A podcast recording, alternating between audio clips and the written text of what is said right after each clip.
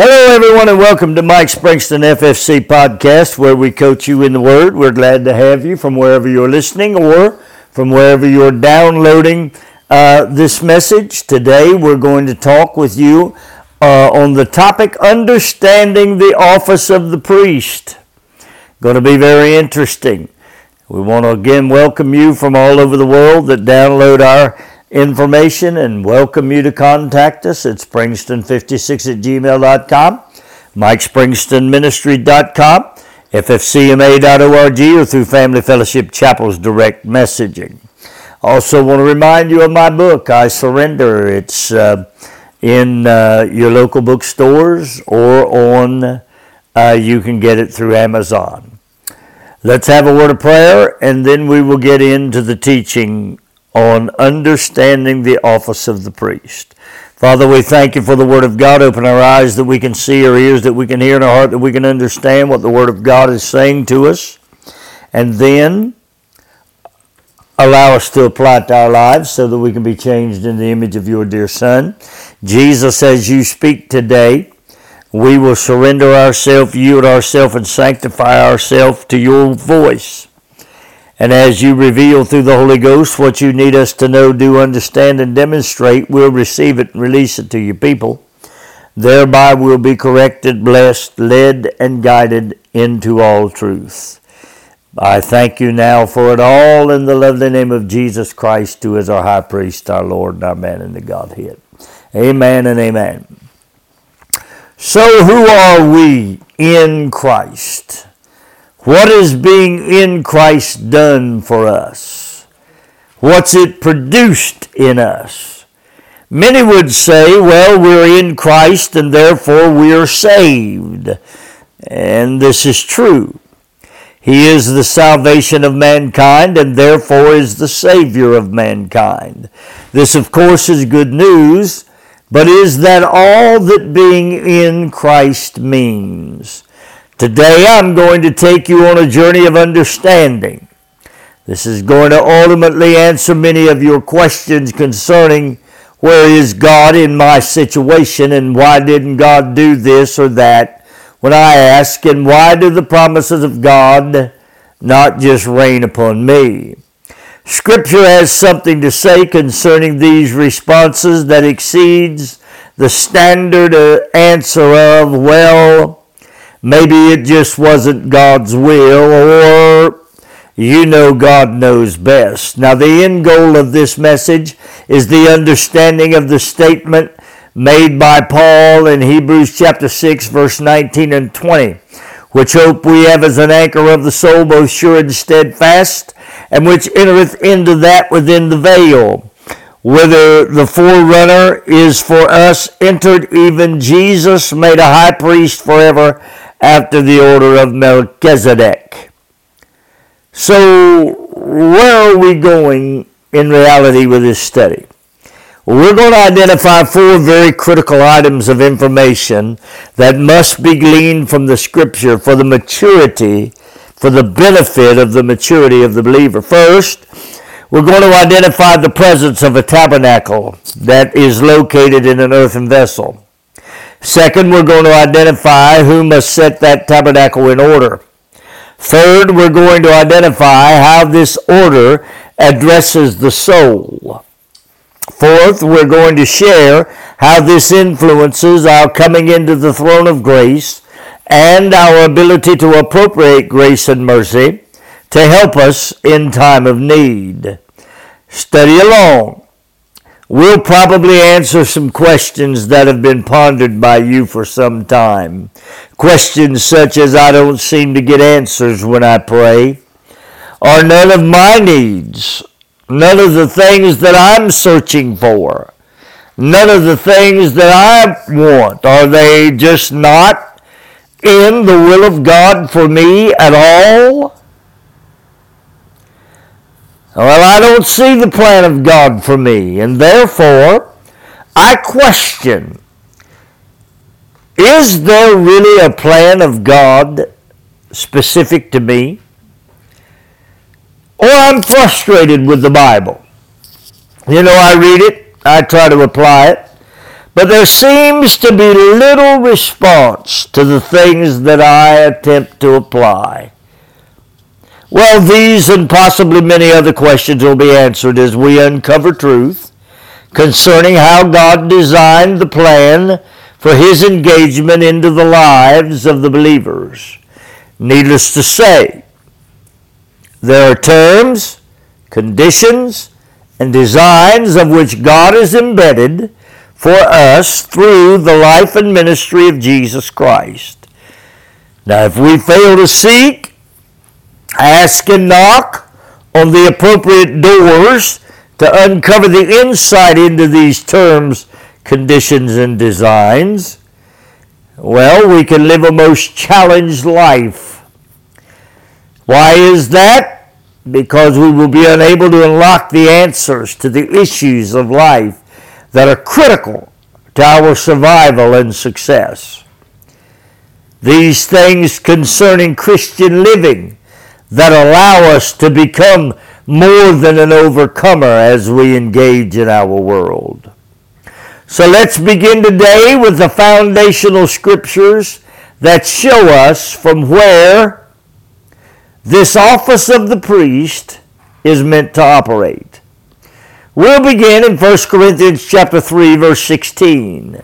Know ye not that ye are the temple of God, and that the Spirit of God dwelleth in you? Listen to Paul. He says, Know ye not? This is a statement that I feel certain should be answered by our saying in reality, No, no, I did not.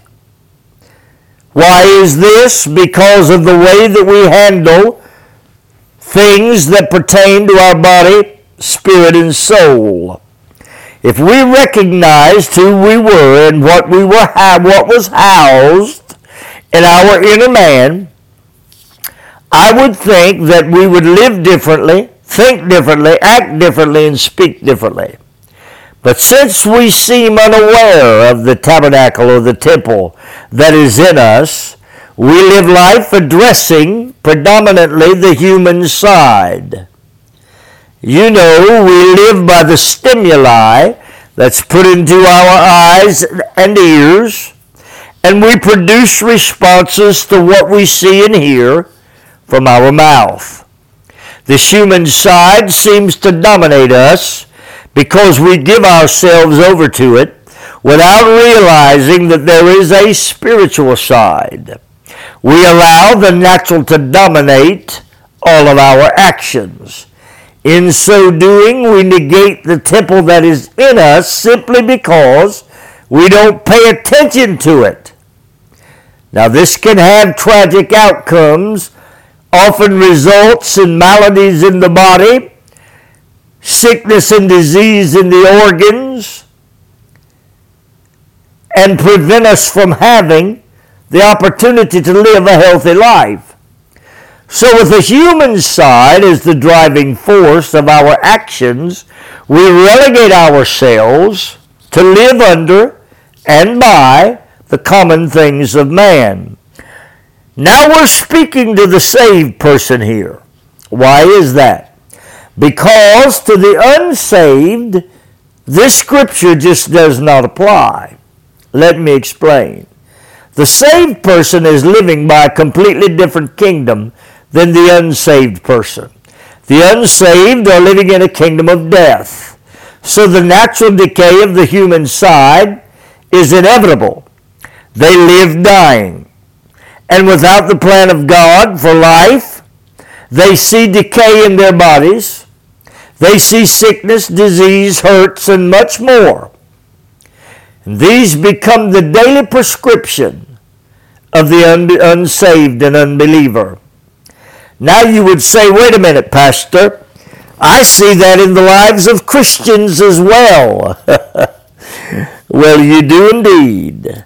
The question is not does this occur, it's why does this occur? The answer will be dealt with during this study. Paul says you have the Spirit of God dwelling in you. Now, is this the Holy Spirit or is this the actual Spirit of the Godhead? Well, of course, we know that it is the actual Spirit of the Godhead for two reasons. Number one, because of how Adam was created in Genesis 1 26 and 27, where the Spirit of us that was in him is also in us. Therefore, we temple or tabernacle the Godhead in us. Jesus also spoke to that in uh, John 14 and John 15, that he and the Father would dwell in us. This was the place, of course, from which Israel made all of their worship. Now we are becoming the temple and the tabernacle, where the Godhead is. Now in the Old Testament, this was the place from which Israel made all of their worship. It was done in the tabernacle. They had God in the Holy of Holies behind the veil as they took care of the temple activities that were commanded for worship. And of course, there was a smoke that was generated from that worship that is said to be a sweet smelling savor to God. Now, why is that? Well, because of the purity of worship that began with a pure sacrifice and ended with the blood being poured upon the altar of incense. When the blood was processed correctly, it created the smoke that pleased God, not only pleased God, but waffled throughout the camp and let Israel know that God was in their midst. So among Israel dwelt God now the priests were the ones who were designated by God to offer the worship. They would gather the blood, then they would cleanse, purge, and refine themselves in the water of the laver in preparation for their entrance into the holy place. They would there offer the worship of the blood upon the vessels of ministry to God. Well, at the lampstand, they would sprinkle blood upon this article of furniture and identify with the complete process of God. To them, this lampstand identified the purity of God as it was made out of pure gold, and the light that would lead them by night into the promised land.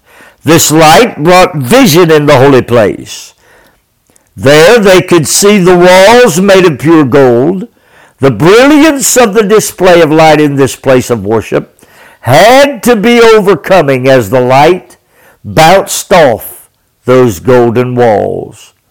Now, to us, as we see it today, it is a much deeper light because in the lampstand we see the purity of God moving up from the base to the top that flows all the way to the Holy Spirit coming from the base and coming down, we see the Holy Spirit flowing down to man's condition of being the righteousness of God. This is tremendous. But it is information that in our world today is non existent. So we sit, we saw holiness, we saw purity, holiness in the base, purity in the stem, we saw the seven spirits of God in the seven uh, candle holders. We saw the anointing in the oil. We saw the Word of God in the way the candle holders were shaped into the almond looking uh, uh, leaves. We saw Christ, and then we saw the Holy Spirit as being upon Christ. Then, from the top down, we saw the Holy Spirit of God as a fire operating in Christ, coming into an oil of anointing for the people, operating through His Word to perform it quickly, giving mankind the seven spirits of God that led them to redemption and ultimately to become the righteousness of God. That is the design of that lampstand. We see ourselves, we, we, we don't see ourselves in that light.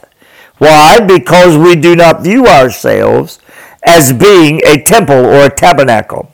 Since we don't see this, we don't see ourselves in light of who orders the work in that temple. Now the priest then in the tabernacle would turn to the table of showbread and here they ate of the bread and drank of the wine. To them it represented the bread that would be given as manna from above, and the wine represented the blood of the sacrifice that had been slain. They would sprinkle the blood, and they carried on the uh, uh, the table and drank of that blood and ate as they worshipped. To us, this place represents the cross. It's the bread that makes up the body of Christ that bore our sin. It's the blood that flowed from the seven places, all different, as he was sacrificed for the opportunity to be regenerated in each of us. These areas, this blood, when mixed with grace and formed in us, becomes the means of our salvation and the appropriation of each and every promise of God that is in Christ Jesus. Well, of course, then the priest went to the altar of incense. Here, again, he sprinkled blood on the altar. As he did, a smoke went up that was received in two worlds. First, it was received as a sweet smelling savor to God. Second, it was received by the people in the camp as the knowing that the God of Israel was with them wherever they went. For us, this worship is much the same.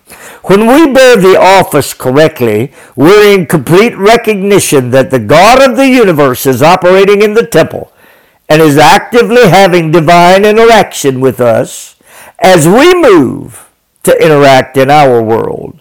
So we identify that there is a temple that is in us. It must be ordered and it must be operated with precision.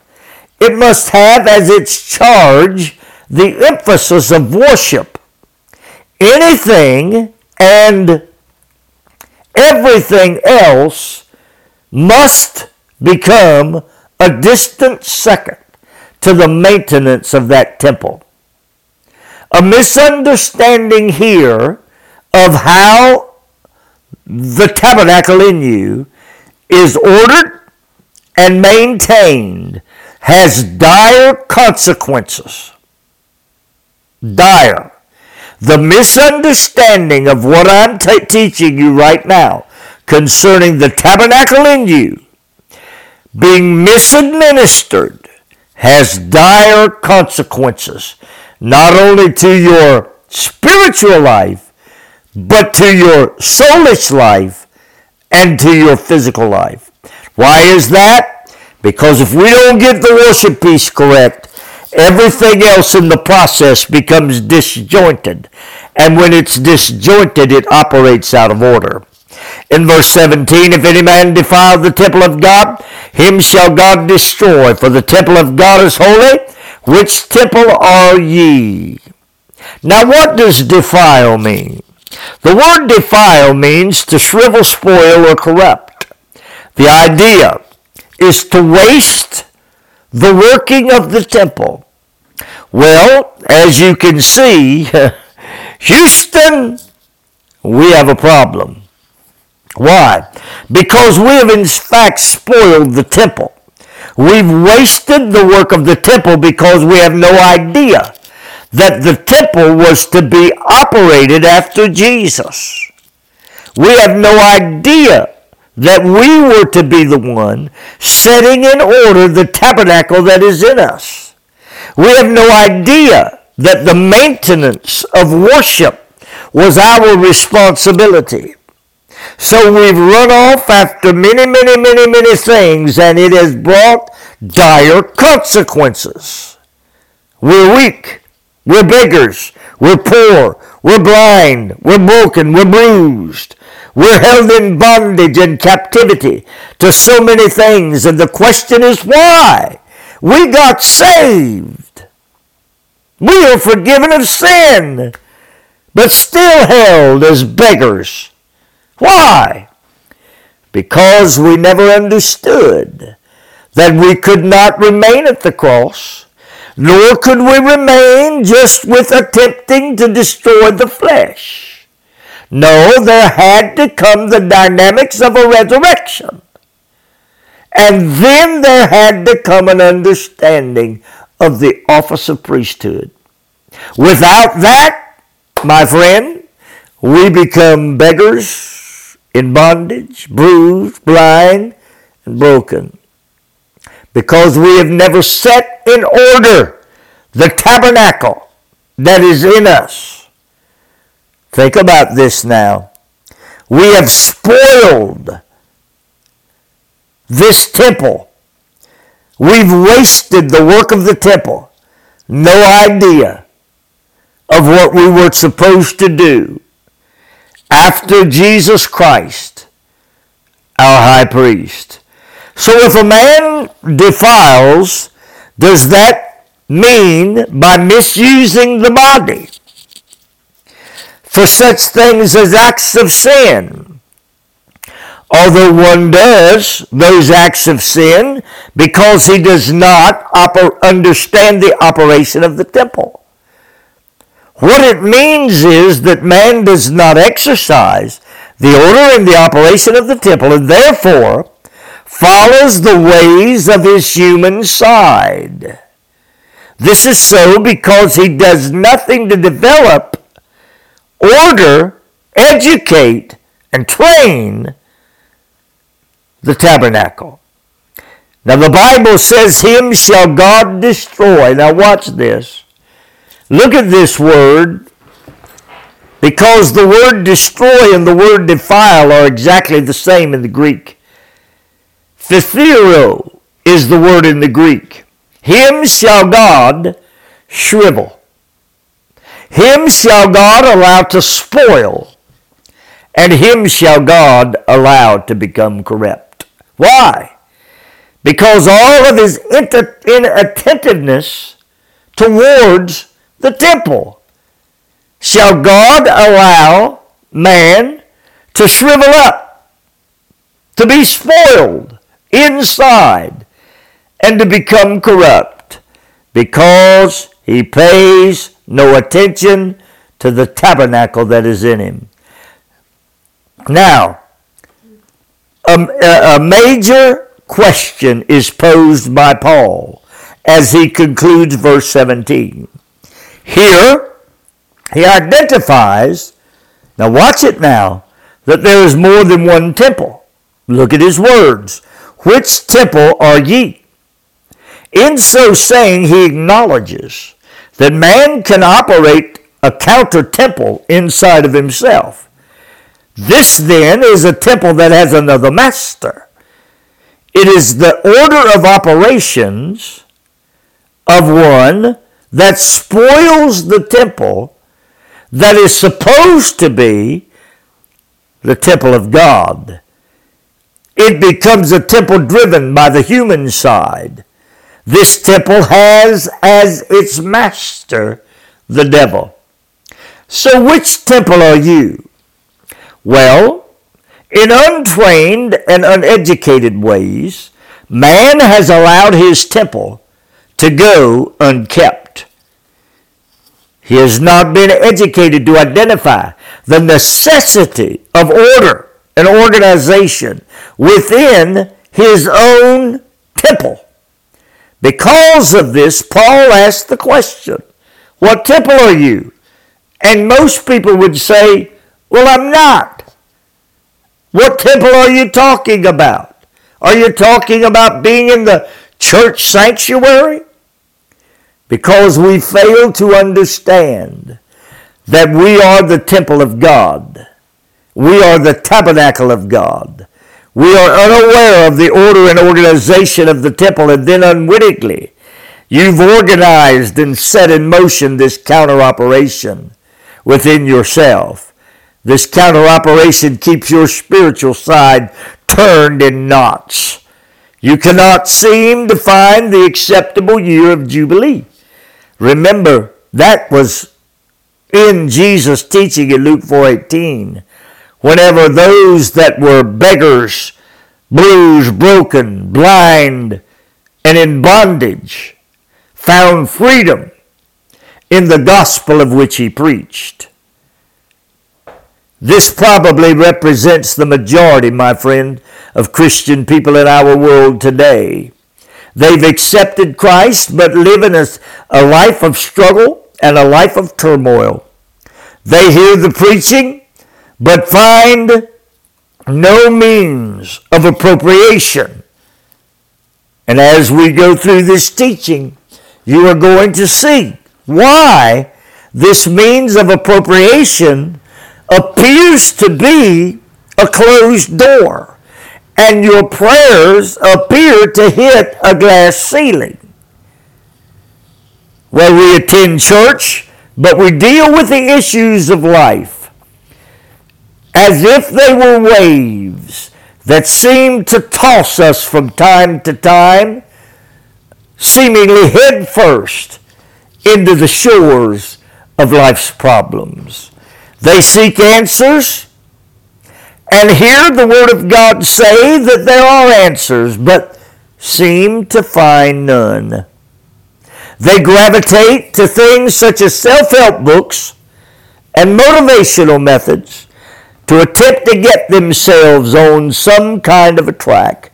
They listen to preachers who play the role of amateur psychiatrists and tell them to think positive as God wants them to do good. He will do it all for you. You just put your mind in a positive place. I have a word for that. Hogwash. This just isn't true. Not only that, this sort of message is not even close to being true. Have you ever considered that the temple of which one worships, that he really does not even consider as a temple,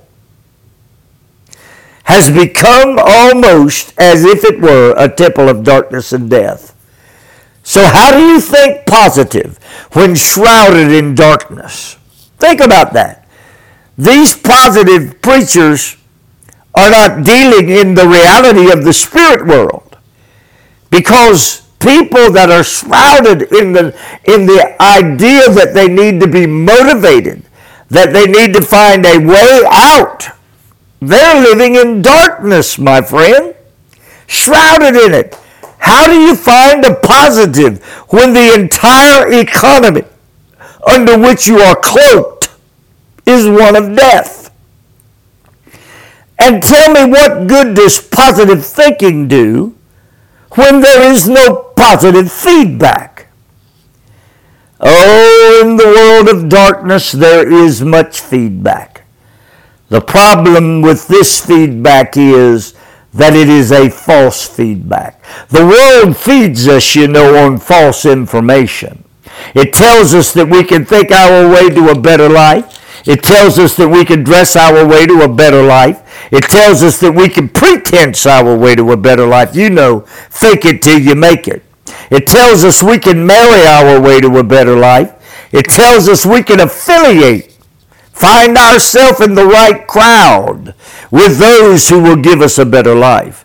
It tells us we can move ourselves somewhere from one location to another and it will be a better life. It tells us we can use something, you know, like a drug, and it will make us a better life. Tells us that we can put on huh, such foolish things as a wig, and we will look so much better that people will respond to us so much better, and therefore we'll have a better life. Of course, we could go on and on and on with this. These all represent, my friend, false feedback from a world that is prepared to take advantage of your desire to fit into their narrative. So, what temple are you? Are you engaged in the false positive world where you intellectually attempt to create and carve out your own worth? Or are you engaged in the world of the Spirit where your worth has been established as you being in Christ? This is the question Paul asked, and frankly, it's one that you, I, and every believer must answer. But you cannot answer it just yet. Why? Because you have not as yet been educated to know and understand how to live your life any differently. You say, but I've been a Christian for years. I know what it takes to live a Christian life. Do you? Well, we're going to see as we unveil and unravel this teaching. We're going to look further now into 2 Corinthians chapter 5 and verse 1 through 4. But we're going to hold that for our next presentation. Father, I pray that you will minister through your word to your people. Open our eyes, God, so that we can see. We must begin to minister and set in order the tabernacle that is in us. We must do it in the ways of prayer, in the ways of worship and honor, we must do it in the ways of walking and living in the Spirit. Father, I pray that our eyes would be open to how we organize our worship, our praise, our study, our meditation, and our lives so that we can have our tabernacle set in order to accomplish the things that you designed it to do. We give you praise and honor and glory for all of it in the lovely name of Jesus Christ, was our high priest, our Lord, and our man in the Godhead. Amen and amen. This ends part one of understanding the office of priest. I want you to stay with this because you're going to learn some things that are going to transform your life. Find Him as Lord. You can bring your world, your plunder to Him, lay Him at His feet, and He will speak life into the names of things that are dying in you. Find him as the man in the Godhead. There he will speak and show you great and mighty things that are to come. May God bless you until we speak again.